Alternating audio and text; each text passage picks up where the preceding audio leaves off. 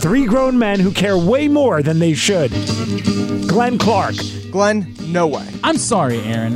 Did Alicia Fox call you the man beast? AJ Francis, And of course, everyone boos Roman Reigns, even though he puts on the best match of the night. Aaron Oster, Guys, look, there's that one time, you know, Oh, jeez. Aaron. Aaron, you're the worst. You are the worst. this is Jobbing Out.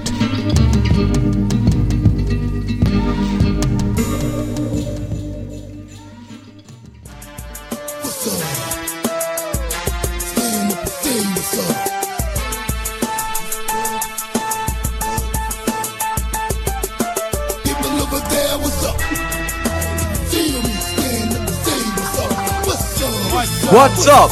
What's up? What's up? What's up? What's up? All right, welcome in. It is.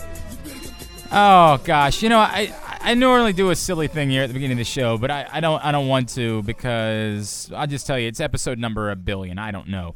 I, I'm not doing this silly bit at the beginning of the show because we just it's just a very sad week for the jobbing out family this week, and there's just no way of getting around that. So um, we're gonna address it right at the top of the show. I'm Glenn. He's Aaron Oster from the Baltimore Sun and Rolling Stone.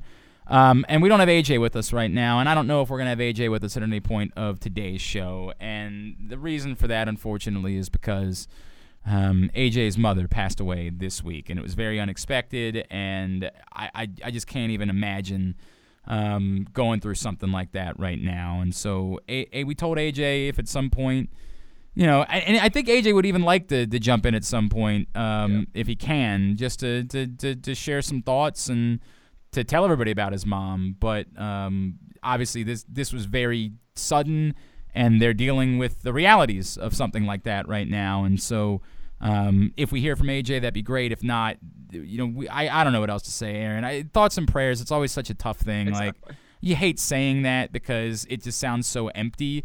And it's always very difficult, right? Like when when you go through something, you don't know how to feel. So when somebody else is going through something, you certainly don't know how to feel for them.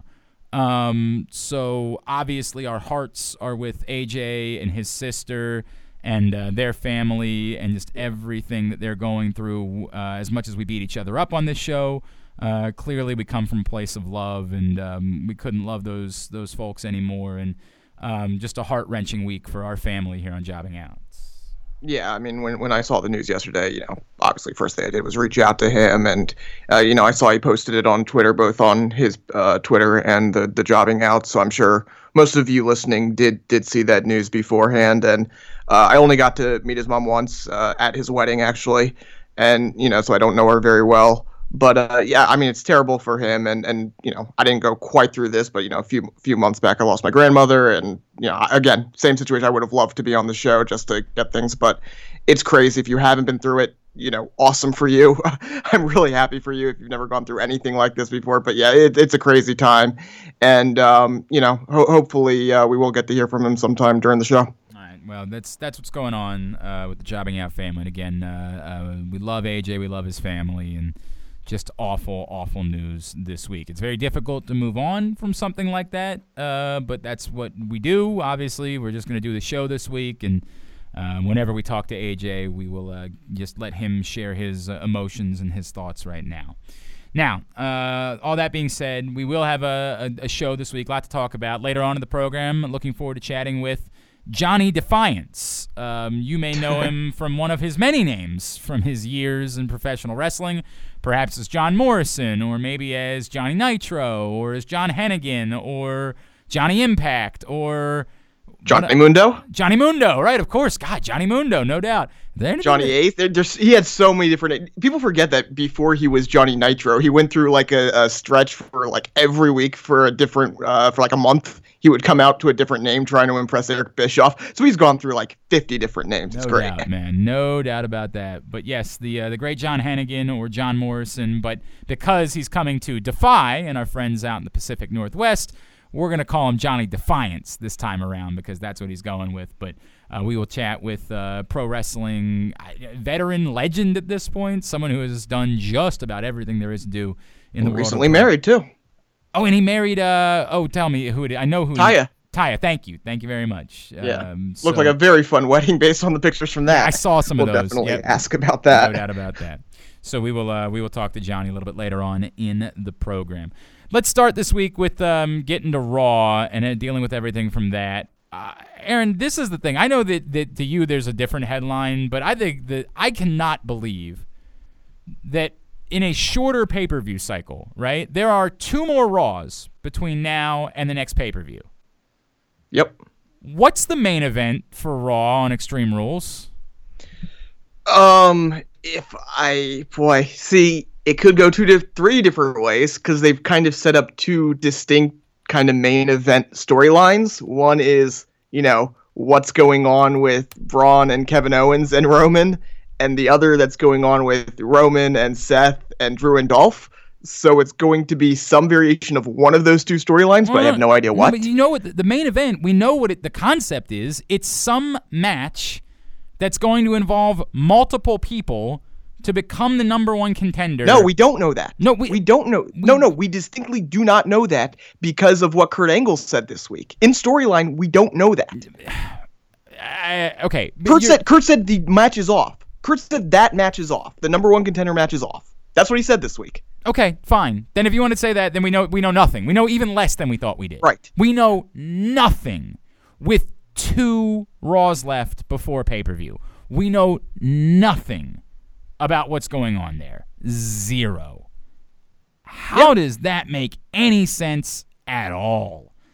With, with, remember, the last time through, our complaint was, well, they set everything up so quickly and they had four Raws left to get through Right. maybe they listened to that so much and said, "Well, now we're not going to set anything up." Exactly. If the problem is that we set it up too quickly, we're not going to bother setting it up at all. I don't. I, I I I get that like the idea is you want to tune in every week because there there could be something announced, we could learn something, but like at some point we actually have to learn something. Right. At some point we actually have to find something out. There has to be purpose. Right now it just sort of continues to be this dance that makes you wonder if if they're flying by the seat of their pants, if there's something that they were waiting on, perhaps not knowing about, say Dean Ambrose or something like that, right? Like that are, are is there a reason why they haven't made a decision about what they're doing on the Raw side of things for Extreme Rules? It definitely feels to me like something in creative changed. I don't know what that something is. It could be Dean Ambrose. It could be we decided to change our mind on someone. We don't know who that somebody is. You know, I don't. You know, I don't think Brock cares who he faces. You know, some people are are taking this storyline so literally, and they're like, "Well, Brock's calling a power play here and wants to change his opponent or something." I don't buy that. There's no reason to believe that right now. Though I guess if you want to say it's a possibility, sure, it's a possibility that that's out there. Something in creative seemed to change because they were heading seemed very clearly towards uh, Roman and Lashley. You know, whether they included other people, they might have included other people, but it seemed very clearly they were heading towards those two. And then they inserted Roman into the the main or not the main event picture, but the main event match, the Intercontinental title picture. So I don't know exactly where you go from there, unless you're just trying to attach Roman to Seth to bring Seth into that main event number one contender. Well, right, and that's, that's- the thing that would make sense to me is that you're trying to you're using that to bring Seth into that picture. So all of a sudden we're looking towards potentially going forward, especially if this number one contender match is off at Extreme Rules and it's actually not that. We're just going to say coming out of Extreme Rules, okay, it's a fatal four way at SummerSlam with Lesnar, Roman, Seth, and Lashley. Uh, okay, that's awful. I mean, I just I, I'm not. I'm not saying it's Yeah, good, but I'm saying right now, if you told me, gun to my head, what's the main event of SummerSlam or what's the title match at SummerSlam, that's what I'm saying. Yeah, I, and if that's the case, look, I my gut is right now I would say no, I don't think that's what it is. But part of that, the reason I'm saying that's not what it is, is because oh my god, how little sense does that make? Like it just couldn't make less sense to try to build to that at SummerSlam. Again, there was when I painted the picture for the triple threat, it was an easy picture to paint, right? Like you could get there without. It was very easy. It was very logical. And it being a triple threat didn't take the argument against having multi-man matches that it takes away from a 1v1 match. When you're talking about Roman Reigns, Braun Strowman, and Brock Lesnar and all of the work that you had done, it made all the sense in the world. Now, you could tell me, hey, we're still talking about something that's two months away. Within the span of two months, you could paint a very logical picture for why you have to have a, um, a fatal four way match. I, this is Brock Lesnar that we're talking about. You're never going to sell me on why Brock Lesnar should be in a fatal four way match ever. Why should he ever be in that sort of situation? The point of having a pay per view between Money in the Bank and SummerSlam should be, if you're not going to have your champion there, to determine who's going to face your champion at your major pay per view. That should be the reason why this pay per view exists. Otherwise, why are you having any matches at all? on this pay per view. If you're not going to use this pay per view to determine who your number one contender is, then you might as well just continue doing Roman Reigns versus Samoa Joe for no reason whatsoever in the main event of every pay per view and not stop caring that nobody gives an S about it. I, I, it's pointless. Have a number one contenders match do that. Come out of this pay per view knowing who it is that's going to face Brock Lesnar. Be done with it so that this has a point. So this has a reason that this event is occurring because Lord knows the extreme rules part of it doesn't matter and doesn't mean shit anymore. So the purpose of this pay per view should be for any if for any reason to be to determine who is going to be your number one contender for what you're still trying to convince people is the second biggest event of the year. I, I, agree with you. I agree with you 100%. I'm just trying to connect the dots because you're right. It doesn't make sense. It seemed, if nothing else, you had a, a very clear number one contender match set up between Lashley and Roman. Whether or not people wanted it, well, I, know, don't, I don't know that that was clear. I did still think that the picture was messy. I thought if you if you wanted to include like Kevin Owens in right. there too as well, but like the the big feud was Lashley and Roman. That's what they've been setting up. That's what both of the past two weeks have right. started with. Lashley and Roman. They were telling you these are our two big guys. These are our most credible threats to Brock. Again, whether or not we bought it, that's the story they were telling. Was that these were the two guys who could possibly beat Brock, and that's where this is heading. One of those two guys, maybe both of these guys, are going to face Brock. Now it's definitely muddled because, especially because you included. I, I don't know why Roman's necessarily involved in the Intercontinental title picture, unless not that he's going to go after the Intercontinental title, but in that storyline. Other than obviously Seth needs somebody, but you could have done that in different weeks. Like you didn't need him to show up and be in two different storylines, two different high-profile storylines at the same time. Very, very weird. I, I, mean, I, I just don't get it. I just I don't get what they're doing. And again, I know there's still two weeks before we get to the pay per view, but that's two weeks. That's it. That's it to try to paint this picture, and it makes no sense. And yes, it feels like something has shifted. That there's a reason why we don't have a clear picture right now, and I am interested in knowing what that is. But it, I, I do wonder if part of this is they, for whatever reason, they want to have chaos being the storyline. They want to make things messy, whether it's they want to continue to paint Brock as the heel in this situation, so whoever ends up getting there gets cheered over him. Because you know they're they're setting up Brock as the reason for this chaos. Brock is the reason that he's you know the Angle did the whole promo about it was contract issues. That means we can't have the match. Blah blah blah blah blah. But none of that. It, it just doesn't make any sense. I, am I'm, I'm not saying it Brock's does. not there to take But I'm trying heat. to figure out why why doesn't it make sense? Like, what's going on? Why are they, even if something shifted, there's no reason to have the entire scenario. Again, we know nothing other than we assume that Seth and Dolph is going to happen at the pay per view because that makes the most sense. Well, I don't know. Drew McIntyre is pretty involved with that too. Yeah, Drew, and if you tell me Roman's involved too, if we don't have the number one contender match, then all of a sudden it turns into that tag match. That's very plausible.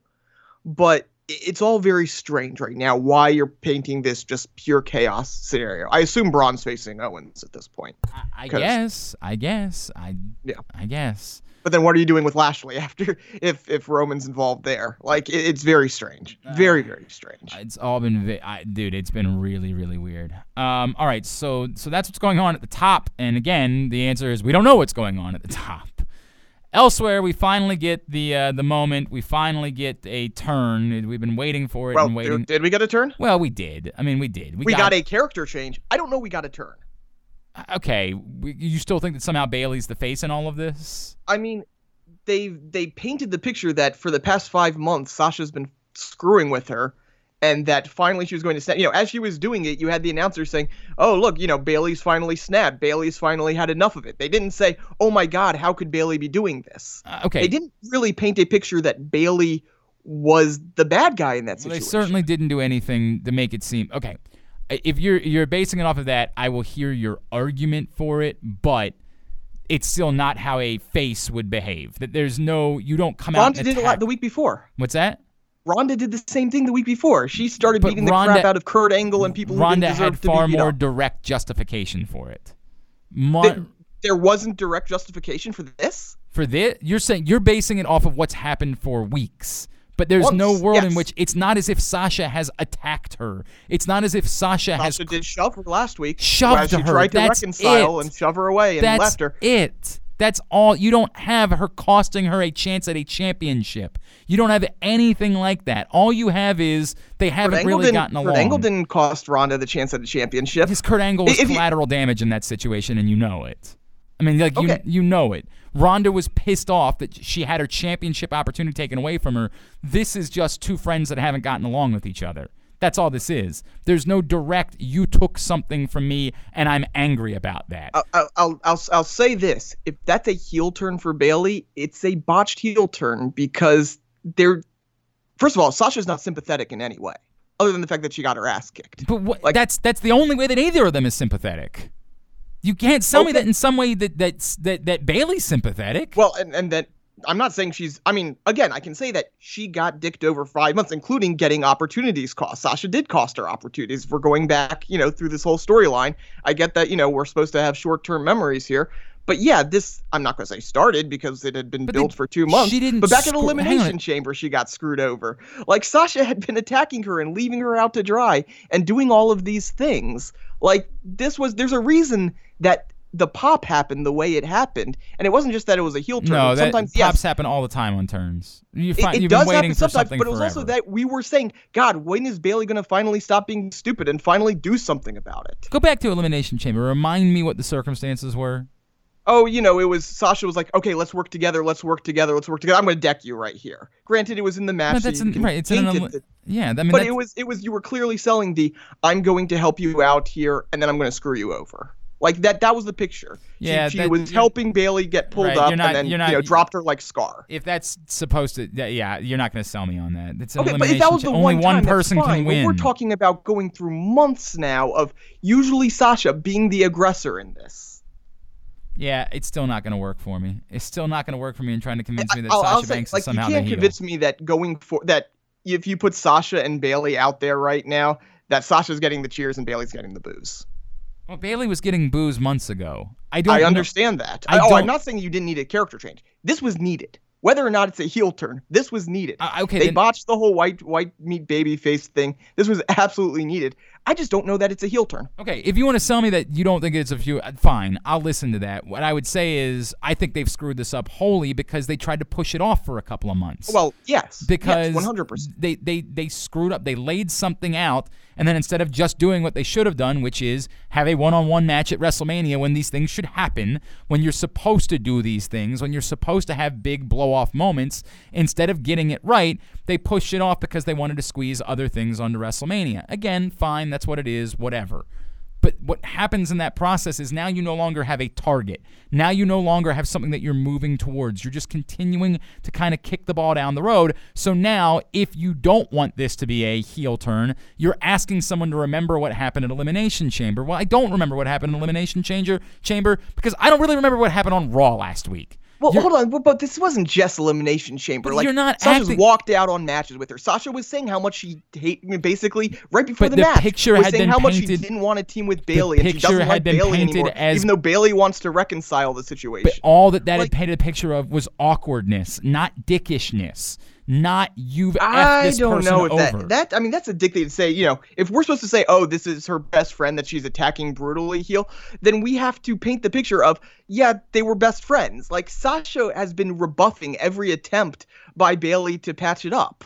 Like but that, Sasha- she has no obligation to do that. That's fine, but then don't. Then why does Bayley have an obligation not to kick her ass? Right. Then at some point, if you wanted it to look this way, you should have had Sasha attack Bayley. You should have Sasha be the one to attack Bayley and have Bayley fight back then. That's the way that you do that. You don't do this by having oh, I, I don't. I don't disagree. Bayley with come out and way. attack Sasha because then the only sympathy I now have is for the person who got attacked. That I how can I look at that situation and say, yeah, you know what, that was really justified for Sasha to get attacked because she simply just didn't want to be friends with Bayley anymore. I mean, first of all, you say not attack. Like, what? Who was it, who attacked first last week? I, I honestly I don't remember. But I- like they fought last week. backstage. They But had it a was- little brawl. But it was more of an awkward. It was more of a this started because Sasha didn't want to befriend Bayley in the ring type of thing, right? Like it wasn't a a I'm going after you in a horseshit type of way. That's what we got this week. I don't. I, I just. I just don't. You know. Again, I, I think the problem is less that I don't know if Bayley was. I, I first of all, I think there was more bit you could do if you if this is a heel turn. Then I think you set it up differently. I think you set it up where Sasha does want to, and Bayley's the one who attacks. Like I, Bayley's the one who who defies Sasha there. I don't think you set it up the other way where Sa- Bayley gets rebuffed over and over again, and you had very clear reasons why. Oh, look, Bayley's finally snapping. That Bayley has had enough. Like these are the lines that are being used here. It's not, oh my God, how could Bayley do this? It's, oh look at Bayley finally getting tired of being pushed around. Like that's what they are painting. I- Those are the direct words they're- they are painting. Okay, again, with the announcers, the storyline situation did not paint that well enough. And again, part of that because the time lapse in between. They did not do a good enough job of continuing a storyline that Sasha needed to get her comeuppance. That was not painted well. They- painted that Sasha was pursuing things herself, that she was trying to get things accomplished, and that yes, there was an awkwardness between the two of them. And for a while, that was a 50 50 awkwardness. There was a both parties are sort of guilty in this. That Bayley was reluctant at times, Sasha was reluctant, that there were things that had gotten frosty between the two of them. Coming out of it to just say, well, now obviously Bayley was doing the thing where she just gives Sasha her comeuppance doesn't work. It doesn't I- work. I agree with you, but I'm agree with you that it's messy. And that's why we're having this conversation because it's so messy that we don't know. Like, Sasha is not a face right now. She's just not. Like, she hasn't been acting like a face. She's not sympathetic in any way. We were going through this kind of assuming that Sasha was going, because of the way that it was starting to play out, as messy as it's been, that it was leaning more towards Sasha being the heel. If we had to, you know, before last week, and say, okay, these two are heading towards a feud. Who's the heel in the situation? It was probably Sasha. It's it's completely messy, and that's the problem with this. And I don't know if it was just completely botched or if they're going for the again intentionally messy thing. Sometimes they like to do it where it's just like, okay, pick who you like. Yeah, which is, but that it doesn't never that's works dumb. out well. Yeah, that's so dumb. That's I agree with you. I agree with you, but I'm worried that that's why we're having this conversation right now. I think the problem that I have is that this comes on the heels of the the Nia the way that they've screwed with the Nia, with Nia, right? Like that, oh, are we for- are we going to talk about her her turning again? Well, but this is like I. It's not hard. Like this should not be this hard to figure out face heel face heel, right? Like it, shouldn't. just should Like, not be that really hard. shouldn't. It should be the underlying thing that always exists in pro wrestling. That you should always know who's a face, who's a heel. And I get it. There will always be times where that has to be awkward because the work that you've done to paint someone as a face for whatever reason, the crowd just doesn't give you that reaction, right? I.e., this is where uh, AJ would be flipping yeah, out about yes. Roman Reigns, right? And he's not wrong about this. They did work uh, as bad as things were for a minute with Roman Reigns. There was no logical reason why Roman Reigns should have been booed in storyline. In storyline, Right. that didn't make sense. You deal with that sometimes, but there's no reason why you should screw it up. There's no reason. right, that's reason. the thing. If if the fans want to mess around with it, but there should always be on paper. Okay, this person's the face, this person's the heel. At least in the feud. If you want, there can be tweeners, but then once the tweeners enter a feud, there needs to be that dynamic. A tweener when he's facing a heel plays the face. A tweener when they're facing a face p- plays the heel. It's when you're in the feud, there should be written down there who's the face, who's the heel. And if you need to tweak things because of fan reaction, you go ahead. But you need to have a plan. And I'm worried that they aren't. Okay, and I, I have, I think you have every right to have such worries. I think you have every right to have that. I don't think that that's misguided in any way.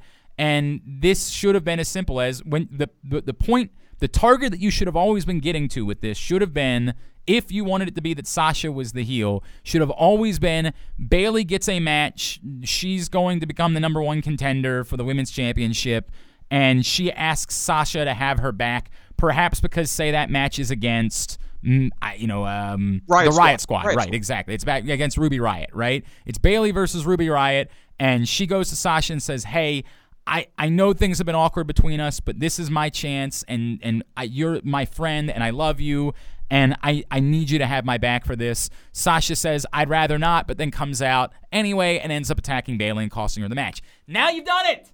It's the Yeah. easiest thing in the world. It and then could Bayley not can be easier. snap the next week and beat the Correct. crap out of her. And and Sasha deserves the comeuppance at that point. Yes. Yes. That's the easiest. It's it should be so easy to tell that story that literally you shouldn't be allowed to be anywhere near professional wrestling if you can't do that. Um, Pretty much. I don't know why we're in this point. All right, I think I might have a surprise guest for us, by the way. So, Oh. what else do we need to cover? And it's related to SmackDown, is all I'll tell you. Um, Okay. What else do we need to cover from Raw before we get to that? Um, obviously, Nia for the third time in four months is changing uh orient. You know, Yeah, back I mean, to a I, I don't even clear know. face. I don't know what to make of that. It's so insane what they've done there. I, I, I guess they felt the need to get Ronda Rousey into the picture somehow, and that was the only way they could. I, it was so awful. What they did there was so unthinkably awful, and how how again anyone this but this always goes back. They they've not known what to do with Nia Jax from day one, and Right. I, I boy, the, the, I think it does speak to a bigger picture that we've addressed in the last couple weeks. It could not look worse. The transition from NXT to the main roster, the last year and a half, after what had been really good at the beginning of this, right? Like there have been a lot of success stories. The last year and a half has been really, really tough. Of things that work so well at NXT, and again, I get it. There's there's reasons why things might work better in NXT, and money is not as important at the NXT level as it is Right. on the main roster. But the number of failures and how to figure out the way things work going from NXT to the main roster, it's that that column is just getting bigger and bigger on the Yep. failure side. It's unbelievable.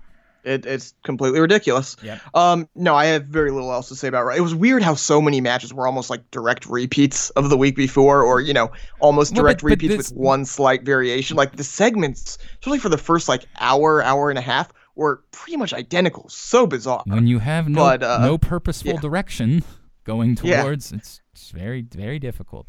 Yep. All right. Um, I think we're going to be joined by a great special guest in our next segment, and we're going to All right. talk about SmackDown. So Okay. that's on the way. I'm Glenn. He's Aaron. This is Jobbing Out. The latest edition of Press Box is available now, and it's a very special double issue celebrating Ray Lewis's journey to the Pro Football Hall of Fame. We spoke to the friends, family members, and former teammates and coaches who knew him best to tell the story of the path to his induction into Canton this summer. Press Box is available for free at over 500 locations, including 60 Royal Farm stores. You can also find the entire edition, which includes all 52 interviews with those closest to Ray at PressBoxOnline.com. Back in here for segment number two of Jobbing Out. Glenn Clark, Aaron Oster from Baltimore Sun and Rolling Stone. Of course, no AJ, unfortunately, and we continue to think about AJ and his family right now and what they're going through. But, uh, Aaron, I- I get to surprise you with something, and I couldn't be more excited about it because Oh man, what could it be? we've got a great guest joining us now here on Jobbing Out, and it's very timely. Aaron, Oh, oh, oh, do I get to guess? um, no? I, you know what? I, sure. If I told you that we had a, a timely guest because of what happened this week on SmackDown, Is it Dr. Shelby? joining us now here on Jobbing oh my Out God. is Dr. Shelby.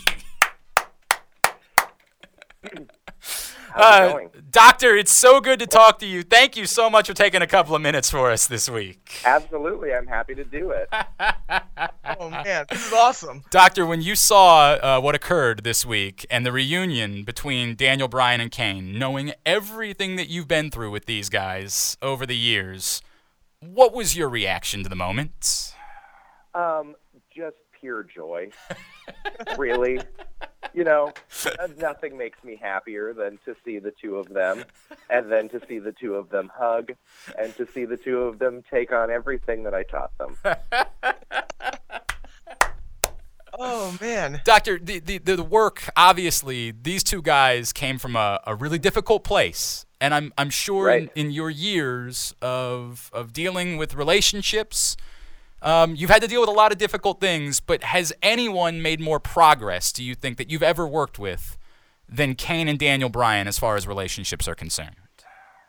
Um, I, I don't know that it's possible to make more progress than Kane and Daniel Bryan, because if you think about it this way, one of them started out an angry little goat man, and one of them was from one of the circles of hell. So coming that kind of distance, you're just not going to top it.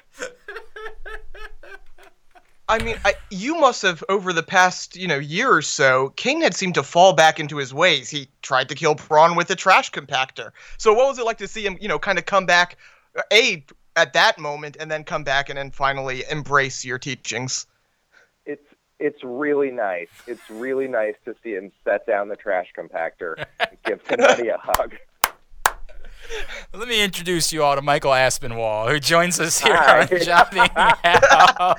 Oh, I thought we were going to do the whole thing I- like that. Oh, I, I would, I would love to, but I have so much I want to talk to Michael about about being Dr. Shelby, so I, I couldn't Yeah. possibly allow it to continue for the entire time. Michael is such a good sport. I reached out to him about doing this, and he was totally cool about coming on as Dr. Shelby and talking to us as Dr. Shelby. But I really appreciate him doing this. Michael, first of all, thank you for taking the time for us this week. It, it means a great oh, deal. absolutely. I'm happy to. Um, can you can you tell me as a guy? So your background is you're like a lot of people. You you got you got into acting and you were you know working for gigs, right? Like you're looking for anything you can get.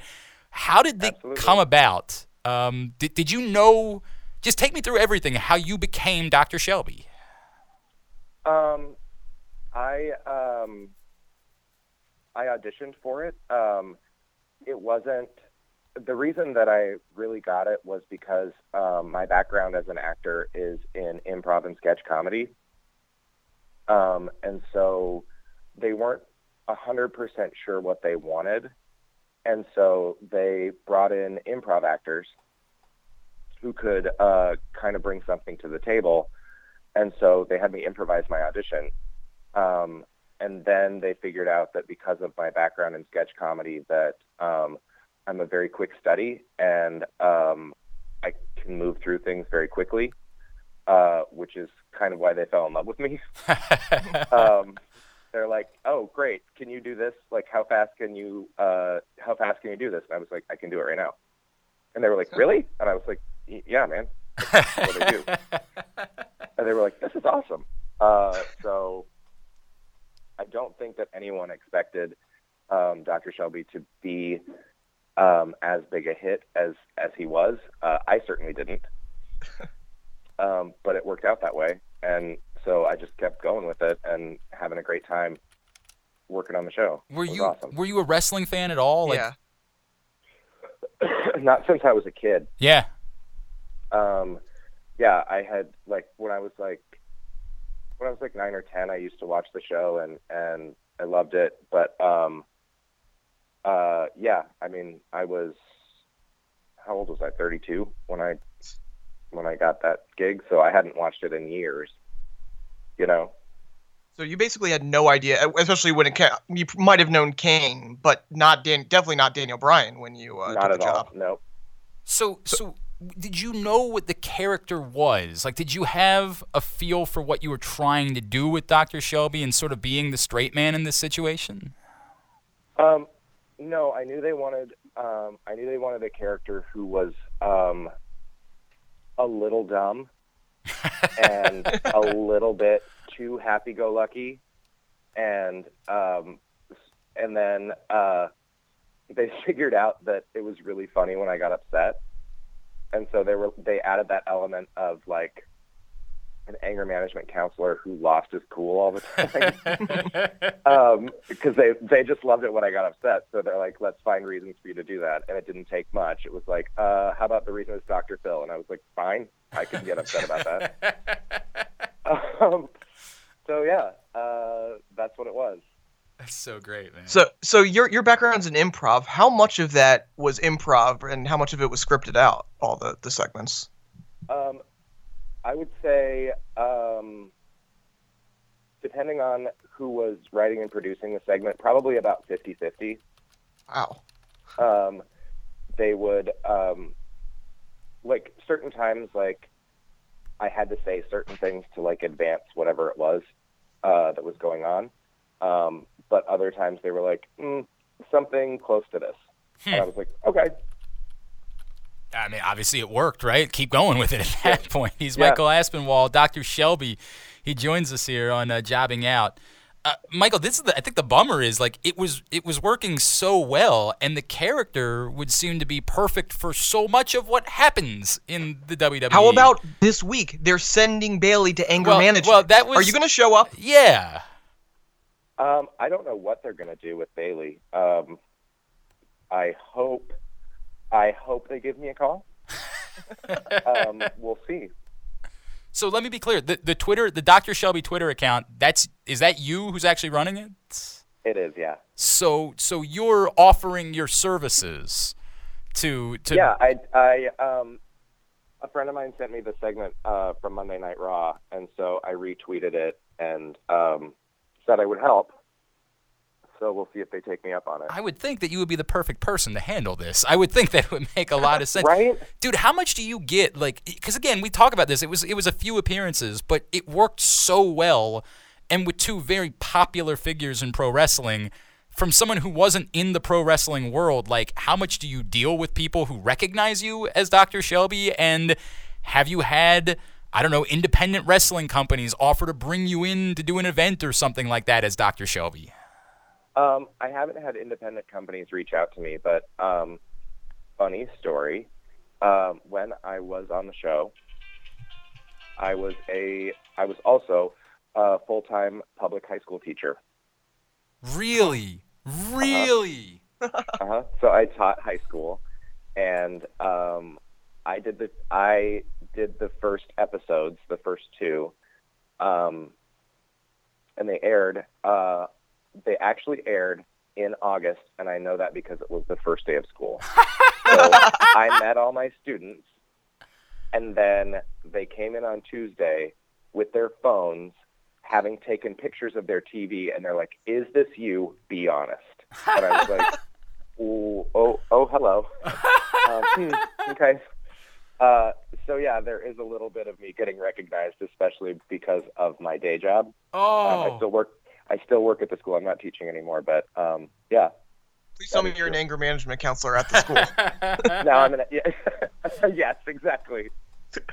oh. what, what what what was your react when when uh, your students came up? Did they like how did they react to it besides just showing you and being like, wait a second, I recognize you? I was I was so caught on my heels because I was like, I I very much treated it like, oh, I got a job, I did my job, okay, cool, that's done with, and um, I don't know why I didn't do the like a for the forward thinking math of like oh, people are going to see this.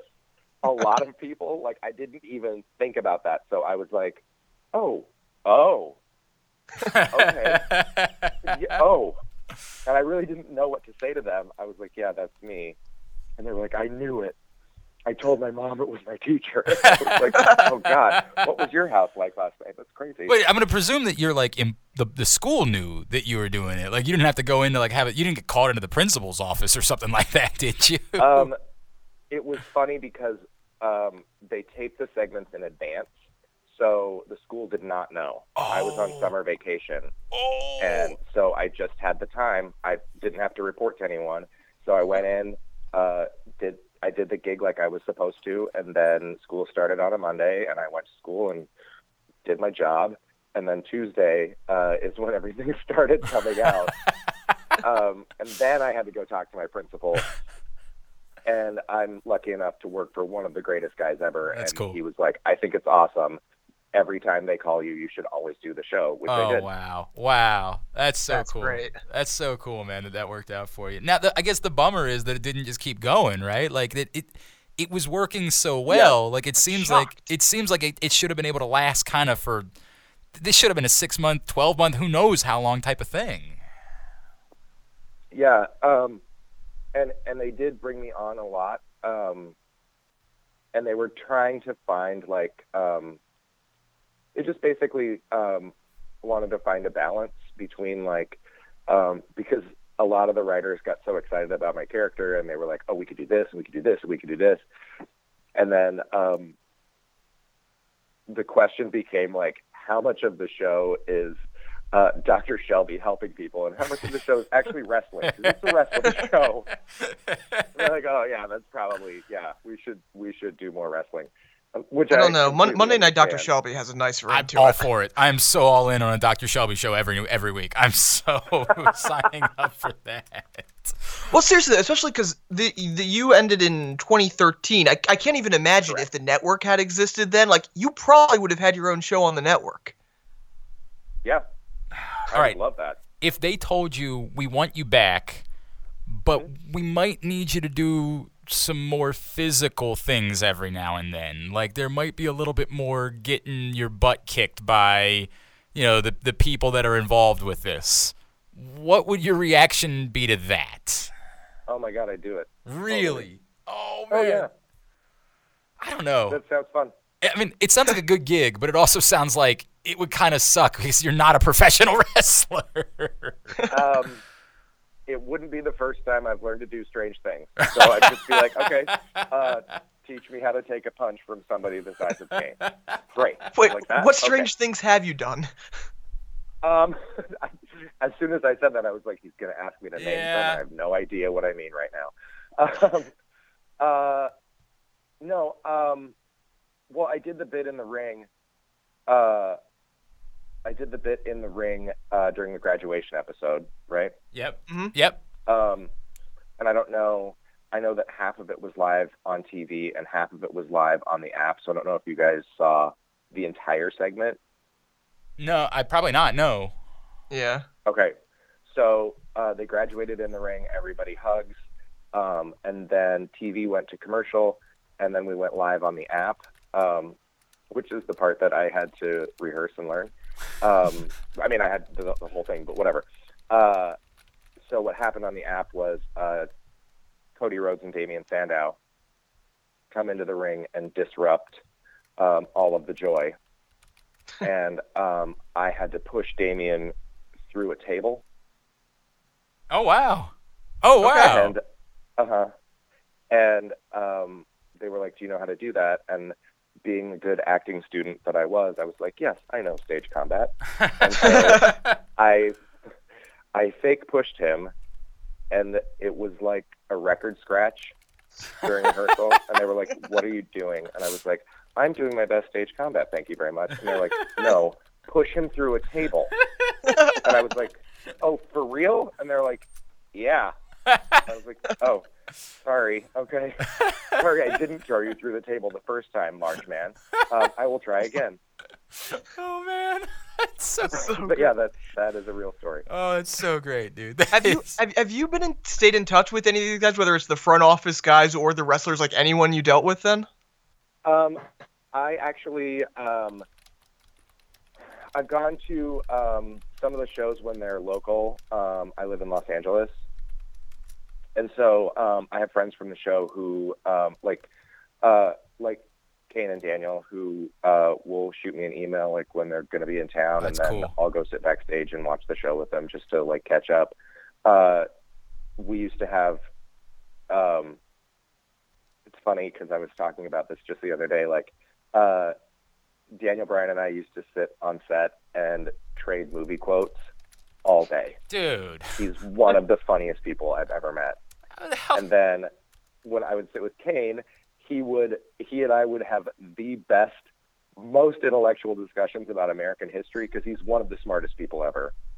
And he just knows everything about everything, and I was fascinated to talk to him. So whenever I get to see them, um, it's really cool. That's awesome. Oh my god, that you got paid money to just sit around and, and do movie quotes with Daniel Bryan. My god. I sure what- did. What a I sure did. that does not suck, man. That is really No, really it does great. not.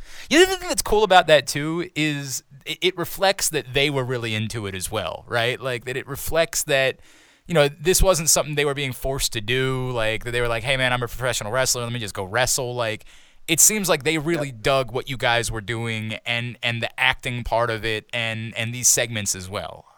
Oh, absolutely. The three of us had the best time. Um, I will tell you a quick story about. Um, so, it was October, and we were shooting in Albany, New York. Um, the stuff at the diner. Yeah, yeah, Um, uh huh. Okay. Uh, so that was at a diner in Albany, where Daniel Bryan threw up all over me. Um, and uh, we were sitting there in between things, and uh, Kane looked at me.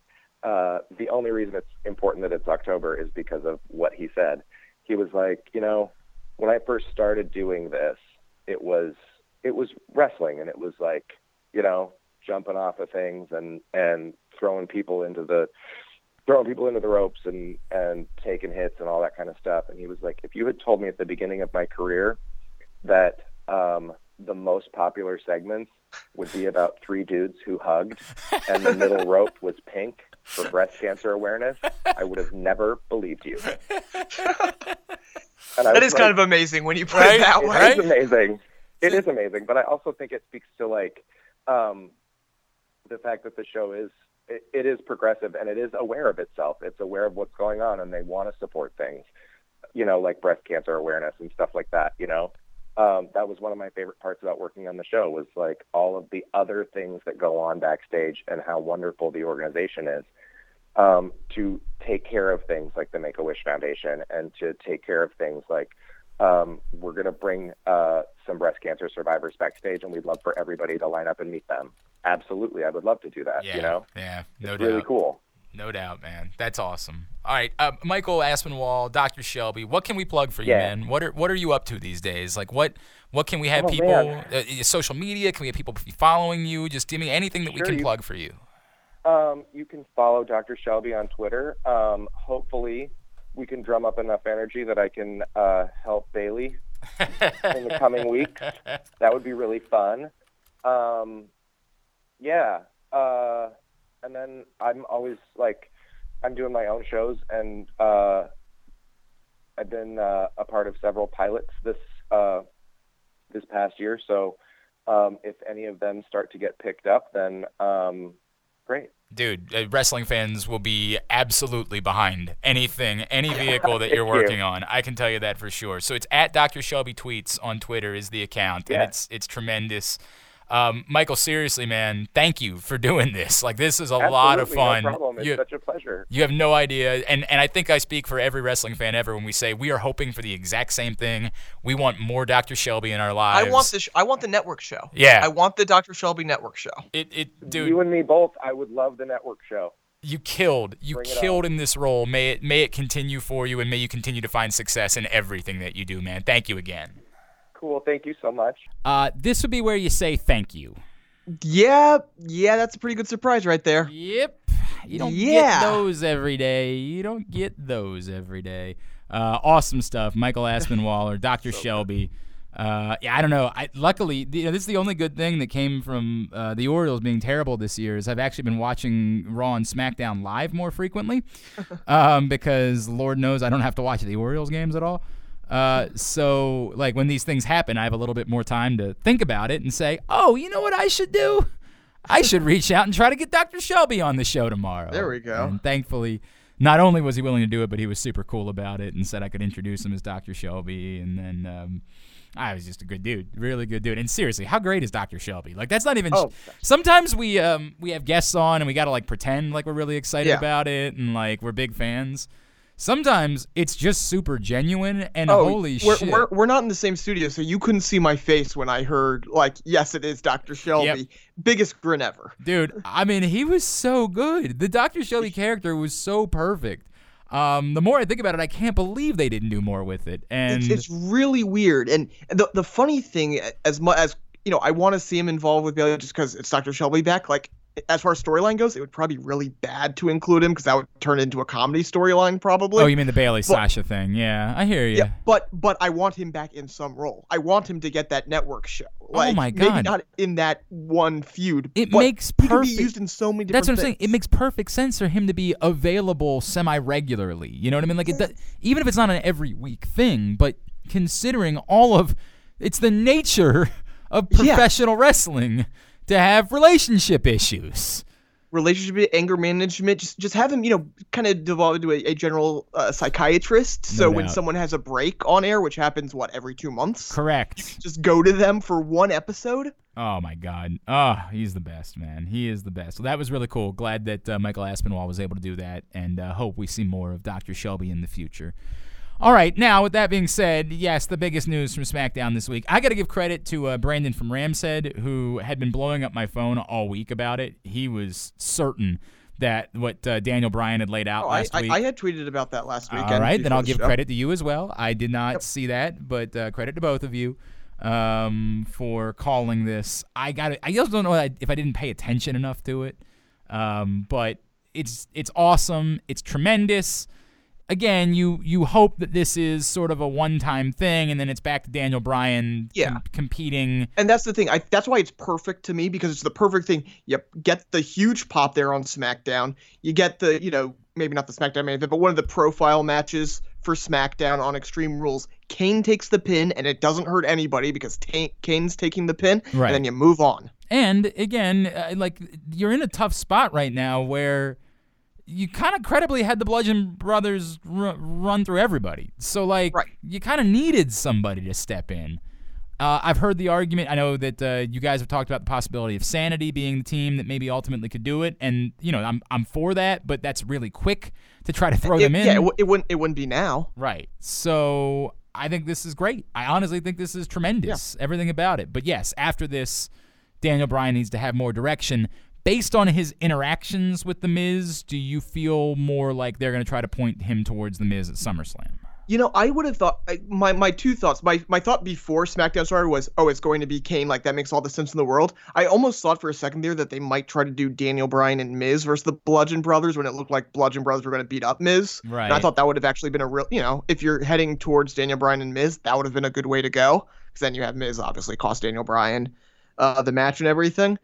Um, you still can. You, you're, you know, you're keeping them very much entwined with one another. They're Right. doing that deliberately. Yep. Oh, no doubt. No doubt. And Um, that- it's still, I, I think the only question is: is it at SummerSlam or the- is right. it like early in the fall? Do you do it at? I don't even know what the September pay per view is. Is it? Uh, remember last year the Clash remember last year the September pay-per-view was WrestleMania. If you remember correctly, they made it Wrestle Right. effing Mania because they put the biggest matches they could possibly put uh, together on that show. right. That- Like, but I, I, I think if you that forget that was that was the Brock Lesnar, Braun Strowman, and uh, John Cena Roman Reigns card. Right. Last year Well, let, me, was let me see. What is this? Uh, September. SummerSlam- Hell in a, Hell in a Cell is in September. that's the this year. That's the Yeah. okay. Is Hell in a Cell? You want to have Daniel Bryan and Miz in Hell in a Cell? I do. but isn't it, isn't Hell in a Cell supposed to be blow off? Right? it never isn't- is though. So if you're if true. it's not going to be blow offs, give me Daniel Bryan and Miz. You've been setting it up for years. I hear you. I hear you. All right. but let's no, touch, you're right. I- Yeah. it- naturally, I'm not uh, inclined for that. But let's let's touch on a couple other things from SmackDown. Um, obviously, uh, James Ellsworth is great. We all know that. And interesting, we talked about we've talked a lot about intergender stuff recently. This is the comedic version of the intergender matches that they're going to do, but they're going to give him a match with Asuka next week. Uh, yay or nay from you on this? you know, I uh, I got no problem with it. It like you said, it's going to be the comedic styling, but don't think it's not important. I think the way the crowd receives it, the way that you hear the reception to it, is going to have a big impact going forward on the potential future of intergender matches. If this gets you know wild reaction, if they don't hear any blowback, they're going to be more open to doing this in the future. You're going to see you know building more towards. Charlotte and or Ronda getting involved in a inter, in intergender matches. If there's any blowback, well then you know they might put the uh, the brakes on a little bit. So this is going to be a really interesting test run, and it's a perfect person to do it. Obviously, Ellsworth can can. God, I hope he just takes the pin. They don't try to have him, you know, Right. even if there's all sorts of nonsense, have him pin Asuka. Yeah, that- like, that would I be think a- that's important. Yeah, that would be a bad look. I do agree with that. In any way, it'd be a really bad look. Um, look, I do think it's. Im- I, I think what you're referring to is if if this is received credibly, even as a comedic match, Yeah. um, it goes a long way to getting towards what we were talking about a week ago with where what you might be able to do with Ronda Rousey and their willingness to do some of those things with Ronda Rousey. That you're sort of laying the groundwork now at a much lower level for what you might be more willing to do at the top of the card in the future. So um, I get that. And then what, what else do we need to cut, cover from this week on SmackDown? I feel like there was something else. Yeah, there, there was one weird bit where we were expecting Jeff Hardy versus Shinsuke Nakamura. Oh right, yeah, yeah, yeah. we we didn't get it and we didn't know why at first and then it comes out that the night before at the show when uh shinsuke was going through security or whatever one of the police dogs bit him Yeah, that's. I mean, Weird. first of all, that sucks, right? Like, my Yeah. God, that sucks. Second of all, like, aren't these supposed? Aren't police dogs supposed to be police dogs because they're not gonna bite anybody? like, right exactly Isn't that the way that's supposed to go? Uh, I imagine that's not the end of that. I imagine that there will be issues coming from that, like legally. Uh, I don't think that just goes away like, ah, gosh darn it, I got bit. Well, it happens. Like I don't I think mean, that's how that it ends. seems like he's more or less fine. yeah. They just, you know, they. I- I don't know if it drew blood or I mean, imagine if it's a police dog and he did it viciously. Yeah, Probably did, and they just don't Right. want to, you know, mess around with it right now. yeah. But uh, yeah, that, Yeah. that's just one of the weirder injuries that uh, we've heard recently. No doubt about that. No doubt. All right, when we come back in, John Morrison or Johnny Mundo or Johnny Impact or for the sake of this conversation, Johnny Defiance is going to join us next. I'm Glenn, he's Aaron. This is Jobbing Out. Respect. It's more than a word. In the U.S. Army, it is one of our core values, earned through selfless service to our nation and making a difference both at home and abroad. On the Army team, respect is earned daily. And now, in addition to earning respect, you may earn up to $40,000 in bonuses if you qualify. To learn more, visit goarmy.com slash bonus or call 1-800-USA-ARMY. Paid for by the U.S. Army.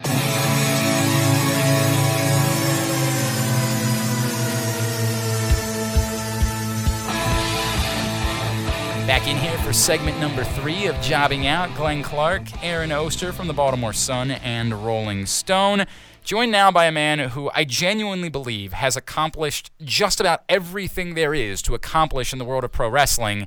He's a man of many names. On top of that, you perhaps know him as, say, Johnny Mundo, or Johnny Nitro, or Johnny Impact, or John Morrison. But for our sake, because what we're excited about is that he is going to be at Defy on Friday, July 13th for Defy Loud, we now welcome to the program Mr. Johnny Defiance here on Jobbing Out. Johnny, it's Glenn and Aaron. It's so good to talk to you, man. Thank you so much for taking a couple of minutes for us this morning. Great to be on, and uh, in my first official interview as Johnny Defiance. Yeah, right, right. Okay, so do, Yeah. do, do you sometimes forget all of the names that you have? Like, do you sometimes say, "Oh, you know what? I do remember." I, I did, or somebody reminds you of one. You're like, "I did go by that once, didn't I?" Um, forget specifically which names that I've, I've gone by, no, but there's definitely um, times when I've had that uh, that rock and roll uh, moment where you, you wake up and you're like, oh man, what city am I in? But for me, I- I'm walking into a building, I'm like, oh crap, what's my name here? Oh. Wait, have you ever? Okay, honestly, have you ever screwed it up? Because like we make mistakes on, on air all the time, right? Like I just I just said good morning when we're actually taping this in the afternoon, but I think I don't know what I was doing there. Like, have you ever had one where you've been somewhere and you've been cutting a promo and you realized, oh my god, I just used the wrong name? No, but because uh, I usually don't refer to myself by name that much in promos. Okay. Usually I'm talking about the uh, the other guy. And actually, like lately, I've started doing that more purposefully, leaving the names out because the names are just confusing everybody. um, if there was like a sort of branding test in pro wrestling, I definitely would have failed that. It, it probably would have been cleaner for me to just have one name and stick to it my whole career. You know, you talk about the the whirlwind schedule you've had. You've been everywhere. You're wrestling for every company. It seems like you just got married. You also just did another pretty big show. I don't know if we're allowed to talk about that at all. But uh, what, what have these past yeah. few months been like for you? 37, um, and uh, that was that was crazy. It's, it was uh, I mean, getting back from that, getting married. I just got back from a tour of Australia. Um, whirlwind is a is a good way to describe my schedule lately. Um, it's a, and sometimes sometimes I like it that way. Sometimes you uh, you're going from city to city and you're doing all these different things, and it's a good way to stay focused on the thing that you're there to do. And a lot of the stuff in the periphery of your life you can easily just let go of. When um, I've noticed when there's been times when I've had more downtime in my life and I've been doing less all at the same time, it's easy to get distracted and go down life's various rabbit holes. When you're uh, when you're this busy, it's uh, it's easy to to know that hey, like I better hit the gym if I'm going to be in Seattle on July 13th, wrestling in my underwear in front of a, an arena full of people. Well, wait. It's, it's easy to stay focused on um, being my best for that on that day. But did, did you have to put anything back on after you did Survivor? Because like I feel like that's typically the bid is that people are supposed to look famished on Survivor, right? Like, did you have to go back to the do look- gym? It's not even you're supposed to look famished. You do look famished. Okay. I lost a ton of weight.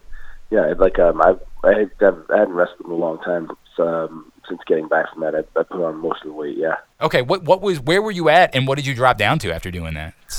Um, you know, I don't know, how, like, uh, I don't know specifically how much we're supposed to, how much we're supposed to talk. Fair, about fair, right? It might give away how long you were on the show. I do get that. I do Right. get that concept. Fair enough. But you're saying it's it's real. Like you had to go through a thing where you had to actually like readjust your body after going through that experience. Yeah, I mean, you're like, uh, you're literally starving on an island. Well, And then, oh yeah, you have a wedding right after that. Yeah, and, and there was uh, there was two things. A was the, the wedding was probably the best day of my life. Um, when I when I got back from the show, uh, Kira, wrestling name Taya, everyone's got names in wrestling, um, was uh, so happy to have me back. I was happy to be home, and um, right away, like the it's like uh, after that initial like uh, wave of happiness went by, she was like, "Okay, we got to finish this wedding planning because we got the wedding is coming up real quick." And she'd done everything that she could do by herself without my help. And there's a few people that that I wanted to invite that um, had had moved and didn't get the invitations. She didn't have their number, so I had to go through my uh, all the people that I invited and make sure that they got their their invitations and such. well, other than that, you know, it's just been a, a really easy year for you. It's just been a really, you know, could really use. Guys, you know. Uh, Johnny Defiance is with us here on Jobbing Out. Again, Johnny's going to be out at Defy on Friday, July 13th for Defy Loud. You can get your tickets at defywrestling.com. I know you were out in Seattle for the movie, um, and you did a lot of stuff out there. Did you get to do anything? Did you did you do anything with the Defy event at all? Um, the uh, the reason I was out there was primarily for the Defy event. Okay. Um, so we did the, the the screening in Seattle last year, and um, that was set up by the the guys at Defy. They helped me um, orchestrate and, and work that whole thing logistically. And um, the uh, Defy event was uh, the day after the uh, the screening. That Okay, so you know, like, just how unbelievable everything has been with Defy. Like, just how insane this promotion has been that appeared out of nowhere and has really become one of the most amazing promotions in all of professional wrestling right now. Yeah, and bar none, one of my favorite places to uh, to wrestle is for Defy. This is going to be the third time that I've uh, that I'm going to be there, and um, I'm, I'm looking forward to it. I'm uh, looking forward to taking Randy Myers to Slamtown. Um, a guy that I, I forget what he likes to call himself, but something he calls himself the sexiest or the uh, corporal sexy or something like that. um, I saw a bunch of tweets from him calling me out for not being as sexy as him, and um, I guess we'll, we'll have to see on July 13th. Why why do I want to say it's like the Um, Sultan I of wasn't Sexy? Exactly. Uh, what was that? It's the Charmin of the Shaman of Sexy, right? Is that what it is? It's it's the shaman of sexy, although the shaman of sexy is not. A I bad do like that too, right? Yeah, don't that don't sounds like a good line Don't as well. squeeze the shaman of Sexy. Obviously, everybody knows Right, that. because the the Charmin is ultra strong, or it could also be ultra soft, depending on who that. John, what what Um, what haven't you done? Like, I, honest, this is the. I look at somebody like you, and my God, you've done everything. What could possibly be on John Morrison's bucket list as far as wrestling is concerned, anyway? Well, let's see. Uh, I guess there's a couple things. I've uh, I've never been to Wrestle Kingdom. Um, I've, I've never wrestled Randy Myers. Well, look at that. Amazing. And um, I mean, I don't think uh, you can look at uh, or whatever as uh, everything being really accomplishment oriented. But um, one of the things that I took away from being on Survivor was there's a lot of stuff that goes on in the periphery, and like everyone, especially these days, is pouring a lot of energy outward on things like social media. But if you if you turn inward and think about what makes you happy and what makes your inner circle happy, or your friends and family, um, it's not necessarily things or accomplishments that are left on my bucket list. It's um, what I'm doing with the time that I have and who I'm spending the time with.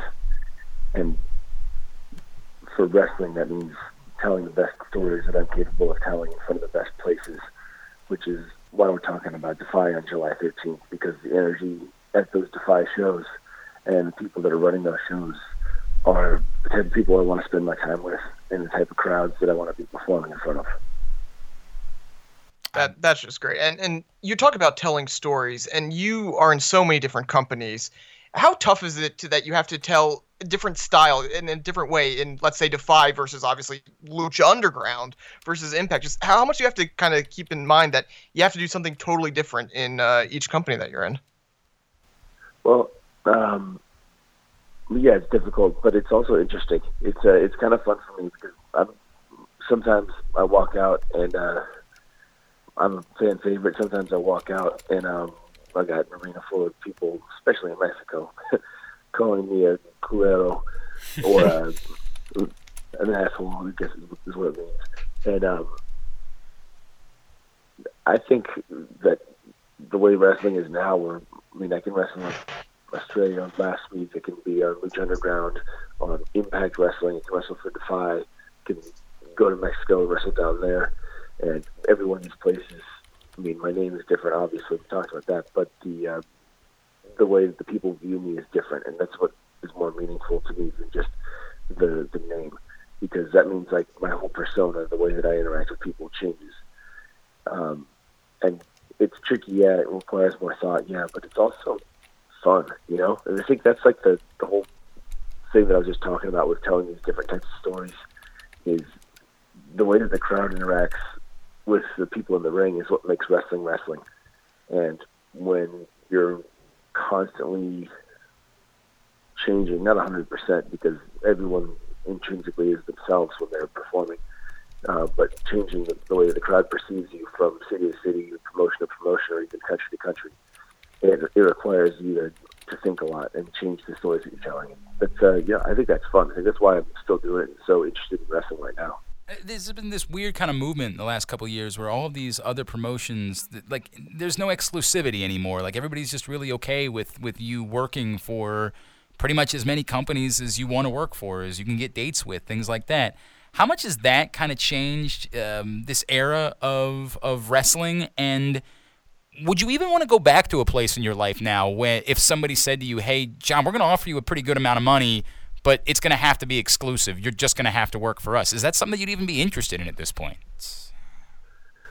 Um, I think the internet has had a a big effect on wrestling as well as that like this current era of everybody being encouraged and encouraged, but definitely not discouraged from working from other places, and um, it really has been good for people like me, uh, professional wrestlers who really give it 100% every time they get out there in front of the crowd because what you do um, is is seen from city to city, but also lives on the internet. It's almost like anything you do these days is like out there online on YouTube or something somewhere forever. Um, I like that. Yeah, yeah. Would I be interested in going back to someplace exclusively? You know, I don't know. It it, it would depend. Like, uh, not really. Like, uh, it doesn't seem like it'd be a good like a thing right now to limit um, opportunities. But uh, with every every time you go somewhere with uh, signing a deal of exclusivity, if that opened other doors and um, options to tell stories in other formats and other places, then I don't know, that's a that's a tricky question. It's always tough to answer questions like this because everything's so open. I hear you. No, I hear you, man. Like, yeah, right. Like, you're not gonna say no, no chance in hell I'd ever do that again, and then tomorrow you're like, yeah, but I didn't know somebody wanted to offer me six million dollars to do that. So. it's the famous like famous last words of a wrestler. Like never never say never in wrestling. It's always as, as soon as you do it right, then, then the next day you get the phone call and you're like, oh well. mm." yeah, right. Um, I want to go back to the bucket list thing for one second. Is there a performer that you haven't worked with that, like, you'd really love that opportunity for that one performer still? Um, you know, there's a couple guys in Japan. Like I'd say uh, Okada, uh, Yeah. Ibushi, uh, Tanahashi, Kenny Omega, guys like that that I've never worked with. There's also guys in the WWE. Um, let's see, uh, Prince Devitt, uh, Mhm. Rollins is up there. By the way, we're signing up for all of these. I, I don't Yeah. know. I don't know how we make it happen, but all of these sounds pretty effing good to us. Me too. That's why that's why I like the bucket list stuff, huh? No I mean, doubt. like all like uh, that's, that's the cool thing about wrestling, which is uh, these these worlds colliding. Um, that uh, I mean, who knows if any of these matches could happen? I hope so. But um, it's uh, it's it's always tough to pick your one favorite thing. I always get that question a lot. Like, uh, what's your your favorite song ever? Or if you could listen to one song, Yeah. only one, what would it be? And um, there's so many good wrestlers right now. It's hard to say just one thing. I hear you, man. I hear you. I, I gotta ask. You talk about wanting to do different things and, and things differently, and uh, I'm the resident Lucha Underground nerd on this show. I gotta ask. You know, you were one of the real focal points of Lucha Underground when it started, and, and you still are today. When they approached you about that project, what appealed to you, and was it anything what you expected? Um, when I first got approached for Lucha Underground, I don't know if you guys know this or not, but there's a lot of people that talk about starting wrestling promotions. Sure. And um, Yeah. I got a call from Chris DeJoseph, and um, he said that uh, he was starting a wrestling promotion. he didn't say those. wo- He didn't use those words, but he said he was uh, he was in on the beginning of a wrestling promotion, and um, would I be interested? I said yes, and um, we had a little conversation. We we hung up the phone that day, and I thought like, well, that'd be cool, but that's probably not happening. 'cause nine times out of ten, that never works out. um, maybe six months later, I got another call from him, and he gave me more information about it. Um, he was going to be working with Mark Burnett and Robert Rodriguez. They're starting a promotion. It's called the Underground. It's going to be part wrestling, and um, they're going to film it cinematically. They're going to do scripted storytelling and, and film it with coverage in the in the way of a movie. All this stuff sounds great. And again, I'm like, that sounds like perfect. That's amazing. I would love to do that. But we hang up the phone, and again, I'm like, well, that's probably not going to happen. Right. then uh, a couple months later, again after that, like he called and said uh, it's happening. He uh, checked my dates, and um, he asked me if I wanted to come check out the studio, and I did. I went down to the the temple, what would become the temple downtown, and checked the place out. And um, a lot of what uh, we talked about that day is uh, what you see on the underground, and I, I think that's what made it uh, so special. Is those people from the beginning had this, this vision of cinematic storytelling and filming lucha in a Robert Rodriguez esque type of way, gritty grindhouse type style, and they did it. They they didn't they didn't waver, and they really went like they went big. You know, like there's there's dragons, there's people getting murdered on the underground. There's there's supernatural elements, and um, they went big with their vision and uh, they went big with their production. So the two things supported each other. They they have this unique product now at the end of it, and I think a lot of people fall short when they're trying to do that. And um, it's uh, sometimes the vision falls short, sometimes the production falls short, and the execution falls short. And if you don't have all those things, then then you have a, a product that's lacking. And where Lucha Underground really uh, hit the home run, I think, was pulling off all those things together and, and ending up with what you see on TV now. It's it's special. It's definitely uh, it is far different than anything else that you can see in the world of professional wrestling. There's no doubt about that. All right, uh, John Morrison again. Defy Loud Friday, July 13th in Seattle. Get your tickets right now at defywrestling.com. John, what can we plug for you, man? Uh, social media, T-shirts, anything like that. Um, if you can follow me on Twitter at The Morrison. You can follow me on Instagram at John Hennigan or uh, on my Facebook page, John Morrison. I guess it's the one with the blue check. I think they still do that on Facebook. Yeah. And if you follow me on social media, you'll probably see me still posting about my movie Boone the Bounty Hunter, which is out now on Netflix. And um, you can watch me on Lucha Underground every Wednesday night on the El Rey Network. And I'm returning to Impact Wrestling at Slammiversary on July 22nd, and then I'll be on Thursday nights after that. You didn't get. Uh, you're not back on this season of uh, Glow by chance, too, are you? No. Man, that's no, a bummer. Yeah, they really blew that one, huh? oh man, that sucks. That's a real bummer. But that, that obviously, I'm sure that was a cool experience as well. Um, yeah, Glow's amazing. John, dude, seriously, great talking to you, man. Thank you for taking the time for us. Can't wait to see you out in Seattle for Defy, and uh, look forward to doing this again down the road. All right. Thank you so much. Good having me, guys. Awesome, great stuff. Appreciate uh, Johnny Defiance, John Morrison Mm-hmm. joining us uh, here on uh, Jobbing Out, and Um, He's going to go by Johnny Survivor at some point. I mean, he's gonna have to, right? Like he's gonna have Yeah. to. Yeah, that was credit to him because I wasn't even thinking about that. Like I wasn't even asking for survivor reasons. I really was just asking from like a wrestling perspective. You know, it's got to suck to like lose weight and then have to put it back on as you're a wrestler. Right. But Yeah. he's like, yeah, if I tell you, like if if he tells me that like we, he lost 25 pounds, we're gonna have a pretty good idea that he was on the show for a little while. Right, So- exactly. Yeah. I mean, he's he's definitely. I've heard that they are really big with the uh, NDAs. So, Really? Well, oh, right. I they're really. I've heard they're super strict about that with Survivor. Well, I get it, right? so- Like anything Yeah. that gets out there. I mean, the people bet on Survivor, so. Oh, yeah. You know. I now, just never, granted, there look, there are sites like Reality Steve or whatever that like dedicate themselves to finding spoilers for it based on like sake. social media stuff. Ugh. Like when do they get back on social media? My that sort of thing. But God, you think wrestling fans are nerds? Jesus. exactly. All right, dude. Um, let's wrap up. I wanted to do this. Uh, Best in the World is happening in our backyard on Friday night. We're going to be there at the UMBC Events Center on Friday night for the big Ring of Honor event.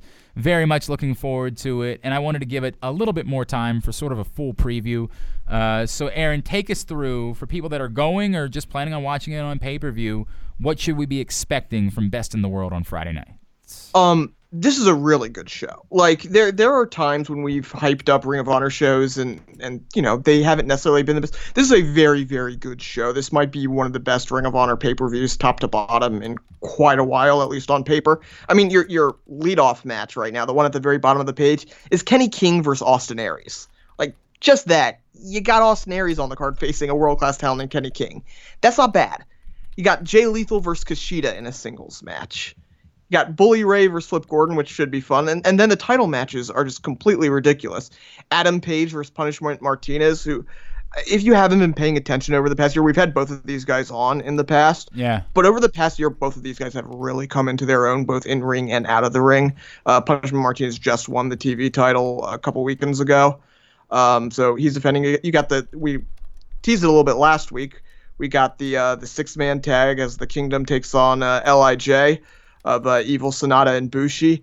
Uh, the Briscoes defend the tag titles against the Young Bucks. That's pretty Yeah. good. That's pretty good, dude. Not that, and oh yeah, there's a triple threat for the world title: Dalton Castle, Cody, and Marty Scurll. That's that's uh, all. That sounds pretty good to me. All of that sounds really really good to me. Um, I I don't know, man. Th- I, I want to be careful about how I say this. In talking to Joe Koff, I got the sense that this is really a big night for them. That this, the move to a bigger venue, the I, I say big night. They're they're going to be committed to Baltimore no matter what. They just built the dojo in Baltimore, right? Like Right. Sinclair's based in Baltimore. Ring of Honor is going to be based in Baltimore. They're going to be involved with Baltimore. But I think it's a big night for them to have a good crowd, to have a good looking production. Yeah, Um, at a it's time, it's kind of it's the start of a new era for them. yeah, and. I think this they is just they just announced. I don't think it's their next pay per view, but in September they're running the the 9,500 seat Orleans Arena in Vegas for Death Before wow, wow, wow. Yeah, they're they're moving up. They're not doing Sam's Town anymore.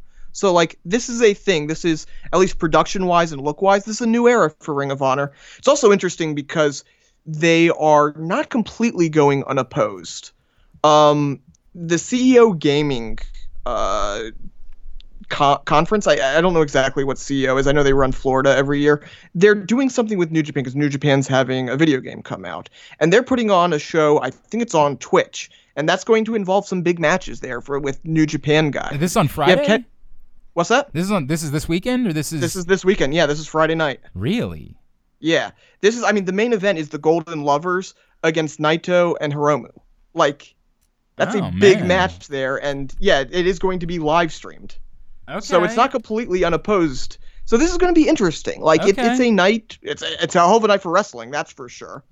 And um, so if they get good numbers, you know, viewership plus the good numbers in attendance, and from what I've heard, they they're doing pretty well both for Friday and Saturday night. This is a very big weekend for Right, Saturday night being at uh, in Fairfax at Yeah. uh, Eagle Bank Arena, but that's not that's not a, a, a pay per view. That's not or a tape. No, it's it's it's a TV taping, but Okay. I've heard already that there's they've sold between like twenty five and three thousand seats. okay. I mean, that's for a TV taping. That's pretty good, right? Like you know, you accept that it is you know what it is. It's not you know a, a marquee event, but yet, and that's what I said. I, I, don't. They, they haven't announced basically any of the matches. right, Right. And I had said to you, I didn't think that it was imperative that they sell out. Like the fact that it was in a 10,000 seat venue, I didn't think that was what they thought they were doing.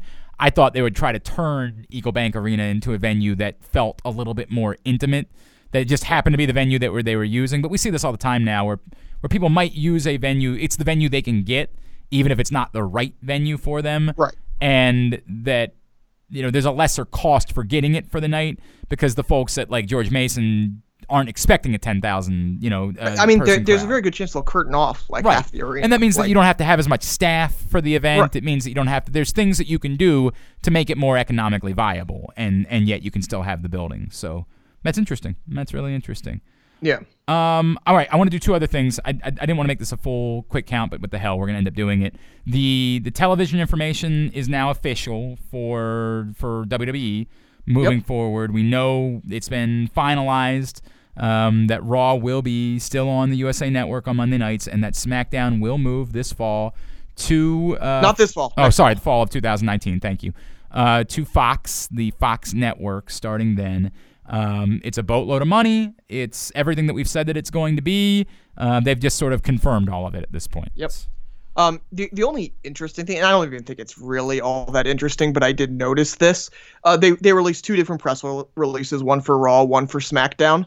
They used the term flagship for SmackDown. They didn't use the term flagship for Raw. I don't think that necessarily means anything, Well, but it's interesting. No, that's definitely interesting. And when you're paying that much money and it's network TV, maybe that's part of what they're saying is that that's what you're going to get now. This is going to be the we're going to openly admit that this is the show. Um, whereas in the past they've said that about Raw. That's that's that's interesting. That's very. We still don't know some of the things that we talked about before. With two different networks now, it will be really interesting to see how much they lock down. You know, would John Cena just be allowed to show up on either show? Yeah, and and I assume that's what they're gonna do. Uh, the other possibility, it's interesting because I don't think you know I don't think they care Seth Rollins versus Kevin Owens, who it- they have. They do care about Cena. They do care about Ronda, Ronda Rousey, Rousey, and Brock yep. Lesnar. So I think that either they may just make those like true top guys free agent, or the the one interesting. I wonder if they make it so title holders can float, and then they just put the titles on the top guys.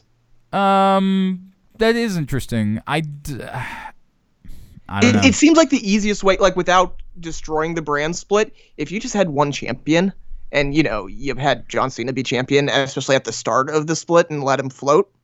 Like, I hear you, but I just I think I think if you're paying somebody a billion dollars, you're saying to them, I want to make sure that my network is the only place where you can see this particular person. but, but then you run it, who who gets. Well, I understand that, and I think it's based on how much you paid. Like I think there's some agreement. But they're they're both paying. your- I mean, No, they're both paying a lot of money. USA's paying more. Right. Fox is paying more per hour. Right. So what what I would say is I think that there's an agreement that's set that says may, maybe it's the networks that draft, right? Like maybe that's the way that it works. But I, I do think that whoever you end up Could you imagine having, if we got real TV executives? Oh my like they, god! Oh my god! How I'd be amazing so would that all be? in. It would be incredible television programming That would be that. the biggest thing ever. Obviously, it would like never happen. to, but to get to get true like okay, who's viewed as the top guys? Right. Correct. Correct. Oh my God, it would just be absolutely scintillating. But no, unfortunately, we're not going to be that lucky. Um, what I'm saying is, I think wh- whoever it is, once you get them, it's just important that that you can't. You it, you have to tune into Fox. You can't tune into USA on a Monday night and see that person, whoever it is. And I, I get what you're saying, which is, well, who is it? Okay, whatever it is, whoever the people are that you get, I think the important part to you is that you get them. You can't, you have to watch our show. You can't tune in somewhere else and see that person. It's, it's, it's whatever it is, you know, split up But but but do way. you say? But then you're saying also I'm okay with not getting these other people. I, I think exclusivity is more valuable. I, I think that's what we're seeing right now. Like that's why they want live programming. I think the notion of being exclusive is more valuable than just getting someone for a short amount of time. I think that the to know for certain that whoever it is, whether it's John Cena, whether it's Ronda Rousey, whether it's whoever, um, that you're the only one that's going to have that person, I think is extremely valuable. Also, it wouldn't stun me at all if, particularly in the Fox deal, they said it has to be Ronda Rousey. Remember, this is the network that had the UFC, um, it, and this is network TV. It wouldn't stun me if they said we'll pay this amount of money, but we're getting Ronda Rousey. That's the way it's going to go. Like we think that she is the star of stars. If we can't be guaranteed, like USA can have Roman Reigns, he's a big wrestling star, but we're getting Ronda Rousey. That's what we're getting in the deal. It just wouldn't surprise me at all if that was the way that it went. Yeah, I just you know how does USA react to that? Again, Well, I mean, they I- are paying more money. Right, I hear you, and it, I, I, I think it really, I think it might very well be that that they were told, hey, look, we're going to. Maybe they were presented. Here are our tier one superstars. Each show is guaranteed to get three tier one superstars. Right. Right. Each show is guaranteed to get five tier two superstars. Right. Like something along. right. Keep keep it completely. We're going to keep it balanced. Right. Like this is. I mean, the, the the question is, who's the tier? I mean, you know, it, it's funny to see. You know, there's we we talk about you know some of the big stars, but as far as I can tell, you know, just numbers wise that we can prove, like it, it's Ronda, Brock, and Cena. Right, and two of those are part timers, or Right. you know, in, in Brock's case, maybe a no timer.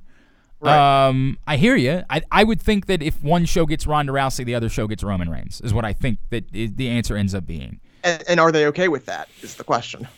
Um, it might be that they've been told that they're going to alternate years. You know what I mean? Like that's just the way it's going like, to be. and, like, and that might be is that we see you know faster switching with some of these big yeah, stars. something like that. I don't know. I don't know. But It, it's it's going to be fascinating. Yes, and and the un- funny thing, we're we're in this what 16 month waiting period now, where you're going to start to see them put things into place, and we're like, oh, that's being put into place for you know sure, for down the line sure, here. sure. Looking ahead, Uh, no doubt. Yeah, it, it's going to be fascinating these next uh, 16 months. All right, before we wrap up, I need to know why you have never told me about Juice Robinson. We've talked about Juice Robinson. There's no chance that we've actually talked about Juice Robinson. we've, There's we've absolutely. I mean, first of all, you, you, know might have he is, you right? might have. What do you mean? Do I know who he is? What are you talking about? This, he's he's been on NXT. No, yeah, he was uh, right. C.J. Parker. No, I do know that. yeah. I know that. No, I mean we've we've talked about him when I've talked about the G1 or talked about New right. Japan. Right. Okay. Yes, you've like brushed over him. You have not said to me why it is that Kevin Owens would have tweeted out that he's the best promo in all of professional wrestling. To be And- fair, that's a fairly recent development. And he I- hasn't gotten a lot of promo time before this. Okay, well, yeah, I, I want to thank uh, after Kevin Owens sent out that tweet, I was directed to a few Juice Robinson promos, and Yeah. Holy shit, they're good. Like for example, this one that I was directed to. What's that look like to you? What's that look like to you? I'm no doctor. Definitely not a doctor.